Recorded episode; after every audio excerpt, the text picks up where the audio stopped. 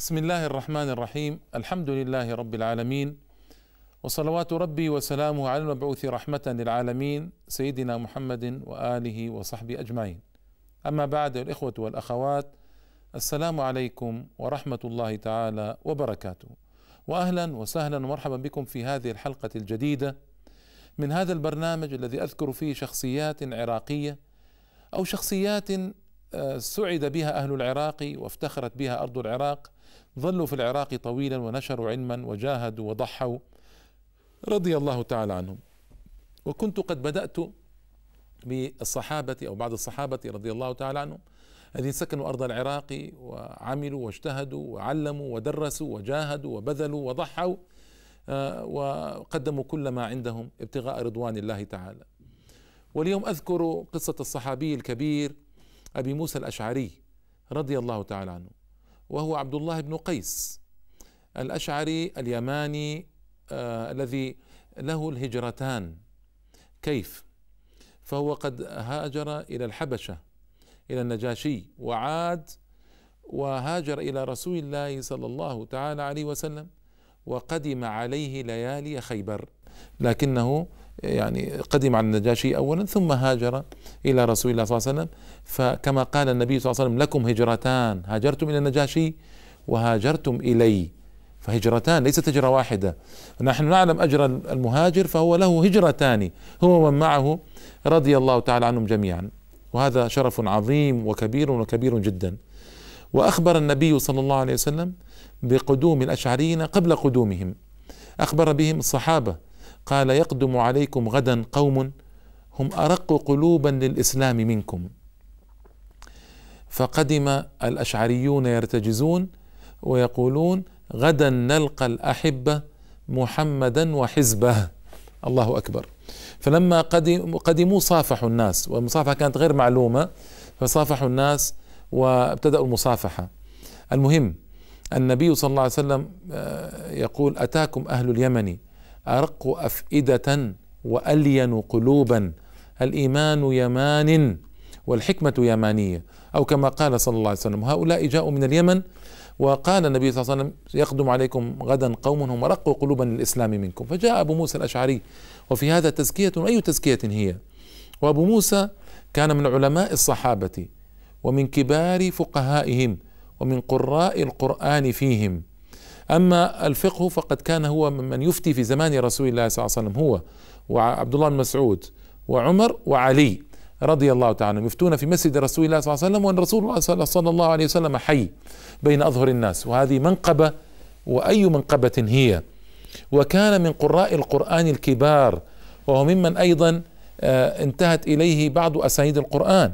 فأبو موسى الأشعري كان يقرئ القرآن يقرئ الناس القرآن ويعنى بتعليمهم وتفقيههم وتبصيرهم بدينهم.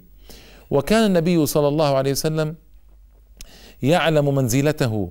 لذلك لما نزل قول الله تعالى فسوف يأتي الله بقوم يحبهم ويحبونه. هذه آية رائعة جليلة وكل آية القرآن رائعة. هذه الآية يا أيها الذين آمنوا من يرتد منكم عن دينه فسوف يأتي الله بقوم يحبهم ويحبونه. أذلة على المؤمنين. أعزة على الكافرين. فالنبي صلى الله عليه وسلم أشار إلى أبي موسى الأشعري وقال هم قومك يا أبا موسى. الله أكبر. هم قومك يا أبا موسى وكفانا وكفاهم فخرا. رضي الله تعالى عنهم وإشار إليهم هذه الإشارة الجليلة الرائعة العظيمة. أبو موسى الأشعري رضي الله عنه كان مجاهدا جاهد مع رسول الله صلى الله عليه وسلم. شهد خيبر وما بعد خيبر من مشاهد وأخلص دينه لله تعالى. وعلم وبذل كل ما يستطيع في سبيل نصرة هذا الدين. عمر رضي الله عنه كان بالشام مجموعة. أتى بهم أتى بهم وكانوا أربعين رجلا فيهم أبو موسى. قال يا أبا موسى أريد أن أرسلك إلى أرض قد عشش فيها الشيطان. فقال لا ترسلني إذن؟ قال هي أرض جهاد ورباط هي البصرة. فأرسله عمر رضي الله تعالى عنه. أميرا على البصرة. وفي وقت آخر أمره على الكوفة رضي الله تعالى عنه. فإذا اجتمعت له الإمرتان إمرة البصرة وإمرة الكوفة. فهو من الصحابة العلماء الفقهاء الأمراء. فقد نال أكثر من أو كان عنده أكثر من آه، ميزة رضي الله عنه. صحابي أمير عالم فقيه مقرئ. وكان رضي الله عنه يمتاز بحسن الصوت إلى درجة عجيبة إلى درجة أن أبا عثمان النهدي وكان في العراق وكان أحد التابعين المخضرمين الذي عاش في الجاهلية الطويلة وعاش في الإسلام لكن ما رأى رسول الله صلى الله عليه وسلم. سبحان الله حرم من رؤيته. يقول عن أبي موسى الأشعري أبو عثمان النهدي يقول ما سمعت مزمارا ولا طنبورا ولا صنجا قط أحسن من صوت أبي موسى الأشعري رضي الله تعالى عنه. كان عنده صوت عجيب اذا والنبي صلى الله عليه وسلم خرج ذات ليلة هو وعائشة ليستمعا قراءة أبي موسى الأشعري. ففي اليوم التالي قال له آه لو رأيتني يا أبا موسى لو رأيتني يا أبا موسى وأنا أستمع لقراءتك البارحة لقد آه أوتيت مزمارا من مزامير آل داود. لقد أوتيت مزمارا من مزامير آل داود. صوته جميل جدا. فقال يا رسول الله لو علمت مكانك لحبرته لك تحبيرا. أي لجملت صوتي أكثر لحسنت صوتي أكثر رضي الله تعالى عنه. صوت عجيب. لذلك لما ذهب إلى دمشق كان معاوية يخرج في الليل ليستمع قراءة أبي موسى الأشعري رضي الله عنه. وفي المدينة كان عمر ربما ناداه إلى المجلس وطلب منه يقرأ القرآن يقول ذكرنا ربنا يا أبا موسى. ذكرنا ربنا يا أبا موسى فيقرأ أبو موسى الأشعري رضي الله عنه. فصوته كان جميل الغايه وأداؤه متقن. لذلك لما ذهب إلى البصرة هو أمير نعم لكن أمير يعلم الناس القرآن وينزل إلى حلق القرآن. وهذه طبعا ميزة للصحابة رضي الله عنهم. أين أمراء الناس اليوم؟ وأين حكام الناس اليوم؟ أين رؤساء الناس اليوم؟ وأين وزراؤهم هم برج عاجي بعيدين عن الناس. بينما هذا الأمير ينزل إلى حلقات القرآن في البصرة. ويقسم الطلاب إلى حلقات. يقسم الطلاب إلى حلقات ويقرئ بعضهم. لذلك آه، أبو رجاء العطاردي وكان أيضا مثل ابي ابو مثل أبي عثمان النهدي كان مخضرا من التابعين الكبار. أبو رجاء العطاردي آه، أقرأه أبو موسى الأشعري سورة اقرأ باسم ربك الذي خلق. أول سورة أنزلت في القرآن أو أول خمس آيات أنزلت. أقرأ أبو موسى الأشعري أبو رجاء هذه السورة. فكان يقرئ الطلاب في حلق ويأخذ بعد ذلك يصطفي منهم النوابغ والنوابه يصطفي منهم ليدرسهم ويعلمهم ويعظهم أكثر فأكثر. فجمع مرة ثلاثمائة ثلاثمائة من هؤلاء من من طلاب وصار يعلمهم ويدرسهم وينصحهم ثم قال لهم إن هذا القرآن كائن لكم أجرا. وكائن عليكم وزرا. يعني يريد من أخذ بالقرآن كائن له أجر ومن ومن أعرض عنه كائن عليه وزر. نسأل الله السلامة والعافية ونصحهم كيف يأخذون بالقرآن وكيف يعملون بالقرآن. رضي الله تعالى عن أبي موسى. و يعني ما كان هكذا فقط إنما كان أيضا مجاهدا في سبيل الله كما قلت لكم وهو الذي فتح تستر. فتح تستر من أرض فارس فتحها وكان له الأجر العظيم بفتح تلك المدينة. رضي الله تعالى عنه وأرضاه. وأنا أعجب بهذه الشخصيات شخصيات الصحابة المتوازنة. اليوم تجد العلماء كثيرا من العلماء وكل العلماء لكن تجد كثيرا من العلماء ربما يكونون في معزل عن الناس ربما يكونون بعيدين عن الناس يكونون في أبراجهم العاجية يعني مكتفين بعلمهم. جزاهم الله خيرا لهم أجر. ونرجو لهم الحسنات إن شاء الله والأجر والثواب. لكن أين الاختلاط بالناس؟ اين أين توجيه الناس وإرشادهم؟ أين مشاركة في مشكلات الناس الحياتية؟ أين الجهاد في سبيل الله؟ أين العمل والبذل والتضحية؟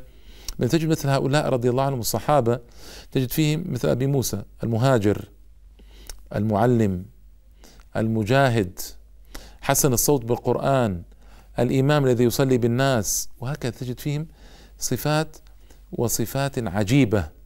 لذلك آه، سئل عنه علي رضي الله عنه قال صبغ في العلم صبغة ثم خرج منه. صبغ في العلم صبغة ثم خرج منه يعني ناله شيء من العلم. رضي الله تعالى عنه وحسبك بتزكية علي له تزكية.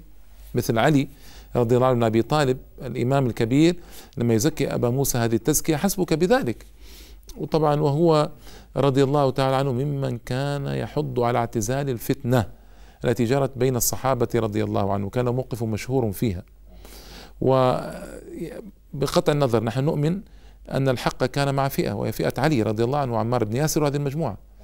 وأن الفئة الأخرى كانت من البغاة عليهم لكن كانوا مأجورين كانوا مجتهدين رضي الله عنهم جميعا. ونؤمن أن الفئة المحقة والفئة الباغية كلتاهما إن شاء الله تعالى على خير ولها أجر كبير. وإنما جرى ما جرى منهم على سبيل على سبيل الاجتهاد واجتهاد هؤلاء مغفور لهم إن شاء الله تعالى. ونحن نعلم أيضا أن أبا موسى رضي الله عنه اختير ليكون أحد الحكمين آه، بين علي ومعاويه رضي الله عنه آه، هو وعمرو بن العاص. وأنا في الحقيقة من طبعي أني لا أحب الدخول إلى قصص الفتن هذه ما أريدها ولا أحب. لذلك ما أتحدث عنها وأكرهها وأكره القرب منها والحديث عنها تماما. فأنا أبتعد عنها بطبيعتي. ما أطيقها ولا أطيق الحديث عنها اطلاقا. لذلك أتجنبها تماما. النبي صلى الله عليه وسلم أرسل أبا عامر الأشعري وأبو عامر هو عم أبي موسى عمه. ولما جاءوا من اليمن جاء أبو رهم وأبو عامر وأبو موسى الأشعري جاءوا ثلاثتهم من اليمن. فالمهم أرسل النبي صلى الله عليه وسلم أبا عامر الأشعري في غزوة أوطاس. وجعله أميرها. وكان معه ابن أخيه أبو موسى الأشعري مجموعة من الصحابة. فلقوا دريد بن الصمة وقتله الله تعالى وانتصروا. أحد الرماة رمى أبا عامر بسهم فأثبته. يعني جعله مكان ما استطاع يتحرك أبو عامر. يبدو أن السهم نزل في في ركبته وكان نزولا مميتا. نزى منه الماء ونزف ومات رضي الله تعالى عنه. فجاء إليه أبو موسى وقال يا عم من رماك? فأشار إلى رجل. فجرى وراءه أبو موسى الأشعري رضي الله تعالى عنه فهرب الرجل. قال ويلك ألا ما تستحي؟ ألست عربيا؟ أثبت. فثبت الرجل فاختلفا ضربتين فقتل أبو موسى الرجل. وعاد لعمه فوجده في النزع الاحتضار فأمره أن يسلم على رسول الله صلى الله عليه وسلم وأن يدعو الله له. وهذا الذي جرى لما عاد وأخبر لما عاد موسى أشعري رضي الله عنه وأخبر النبي صلى الله تعالى وسلم بما جرى. رفع النبي صلى الله عليه وسلم يديه حتى رؤي بياض إبطيه الشريفين وقال اللهم اغفر لعبيدك أبي عامر وارفعه فوق كثير من خلقك يوم القيامة. الله أكبر. انظروا لهذا الدعاء العجيب. اللهم اغفر لعبيدك أبي عامر وارفعه فوق كثير من خلقك يوم القيامة. فابو موسى استغل الفرصة طبعا هذه فرصة دعاء. قال وأنا يا رسول الله. فقال النبي صلى الله عليه وسلم اللهم اغفر لعبد الله بن قيس ذنبه وأدخله مدخلا كريما. اللهم اغفر لعبد الله بن قيس ذنبه وأدخله مدخلا كريما. أو كما قال صلى الله تعالى عليه وسلم. ف, ف فهذه وفاة عمه آه، أبو موسى آه، أبو عامر آه، وفاة عمه أبي عامر وأبو موسى تولى قيادة الجيش بعد عمه أبي عامر رضي الله تعالى عنهما. وأبو رهم أبو رهم أخ, أخ لأبي موسى وكان في معارك العراق أيضا كان له قدم وكان له عمل جليل فهي عائلة مجاهدة سبحان الله العظيم عائلة مجاهدة وعائلة عاملة. النبي صلى الله تعالى عليه وسلم أرسله وأرسل معاذ بن جبل إلى اليمن. أرسله أرسل معاذ بن جبل إلى اليمن. أرسله آه، أرسل أرسله إلى مدينتين أرسلهم إلى مدينتين. آه، زبيد وعدن زبيد وعدن. فقام بعمل كبير وجاهد طويلا وفي تعليم الناس العلم لأنه معلوم من اليمن دخلت الإسلام بغير إراقة دماء كانوا قوما رقيقي القلوب فدخلوا الإسلام مباشرة الحمد لله رب العالمين. فأرسلوا إلى زبيد وإلى عدن أرسلهما وكان بينهما تآخ ومودة. بينما تأهل نحن نعلم أن أبا موسى الأشعري من هنالك وأيضا معاذ بن جبل الأنصاري والأنصار من هنالك. فلذلك آه، كان بينهما تآخ ومودة وكان آه، أبو, أبو موسى الأشعري ومعاذ بن جبل يقرآن القرآن معا ويعرضان القرآن بعضهما على بعض و ويتدارسان القرآن ويخبر كل واحد منهما الآخر آه، في كم يختمان القرآن القرآن وكيف يقرآنه وكيف يقرآنه. ولأننا نعلم أن أبا موسى الأشعري رضي الله عنه من كبار معلمي القرآن وهو في القدر القرآني يعني باب القرآن أعلم من معاذ بن جبل على أن معاذ بن جبل طبعا أعلم بالحلال والحرام من أبي موسى. لأن النبي صلى الله عليه وسلم قال وأعلمكم بالحلال والحرام معاذ. أو كما قال صلوات ربي وسلامه عليه. أبو موسى الأشعري رضي الله عنه توفي سنة اثنتين وأربعين للهجرة فمكث مدة مدة معتزلا الفتن كلها. كان له موقف يصر عليه وكان يخطب يخطب في الناس يقوم يخطب في الناس يأمرهم باعتزال الفتنة. وكان هذا الموقف يغضب بعض الصحابة رضي الله عنهم الذين يرون أنفسهم على الحق. ويطلبون منه ألا يخبر الناس بهذا لأنه بهذا يخذل. يعني هم يظنون أنه يخذل الناس عنهم. لكن أبا موسى كان ينطلق من موقف أن هذه فتنة. لا يعرف الفتنة ما هي؟ الفتنة إذا عمي عليك وجه الحق. وفي الحقيقة ما كان وجه الحق آه، عميا على كبار الصحابة. كانوا يعلمون أن الحق مع علي رضي الله عنه ولكن أبا موسى من طبيعته ورقته أنه ما كان يحب أن يدخل في قضايا الفتن هذه ولا يحب إيش؟ أن يلغ فيها كثيرا. فلذلك كان معتزلا ويأمر الناس بالاعتزال بقوة ويخطب فيهم ويدور على القبائل ويأتون الناس يسألونه ويأمرهم بالاعتزال. فكان هذه من صفاته التي عرف بها رضي الله تعالى عنه وأرضاه. مناير أرض السواد.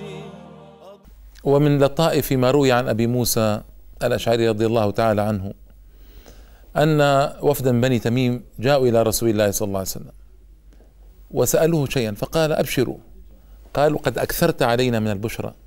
يعني فيهم قليل من الجفاء جفاء الأعراب. قالوا قد أكثرت علينا من البشرى فأعطنا. فدخل أبو موسى رضي الله عنه ومعه بلال. فقال اقبل البشرى حيث لم يقبلها بنو تميم. قالوا قد قبلناها يا رسول الله. فتوضأ رسول الله صلى الله عليه وسلم وأعطاهم ماء مج فيه مج وأعطاهم الماء. فتوضأوا منه وغسلوا وجوههم وأيديهم أو غسل آه، وجهيهما وأيديهما رضي الله تعالى عنهما بلال وأبا موسى وأبو موسى. أم سلمة تشاهده من خلف تشاهده من خلف الستر فقالت لهما أفضلا لأمكما فضله. يعني أبقيا شيئا لي. فأعطياها رضي الله تعالى عنهم جميعا. يعني أبو موسى وبلال قبلا البشرى وهذا يعني يدلنا على كمان نفسية هؤلاء الذين رباهم النبي صلى الله عليه وسلم وصنعهم على عينه. وجاء يوما إلى عمر وعمر طبعا عملاق الفاروق. وكان أبو موسى آه، قد دق عليه الباب آه، أو أو ناداه أو استأذن ثلاثا فلم يؤذن له. السلام عليكم مرة مرتين وثلاثة فعاد أبو موسى. فناداه عمر فقال ما منعك أن يعني تواصل أو تداوم طلب الإذن؟ قال الإذن ثلاثا.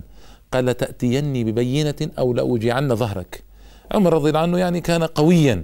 ويحب أن الناس آه، يستوثقون من أحاديث رسول الله صلى الله عليه وسلم من السنن السنن النبوية.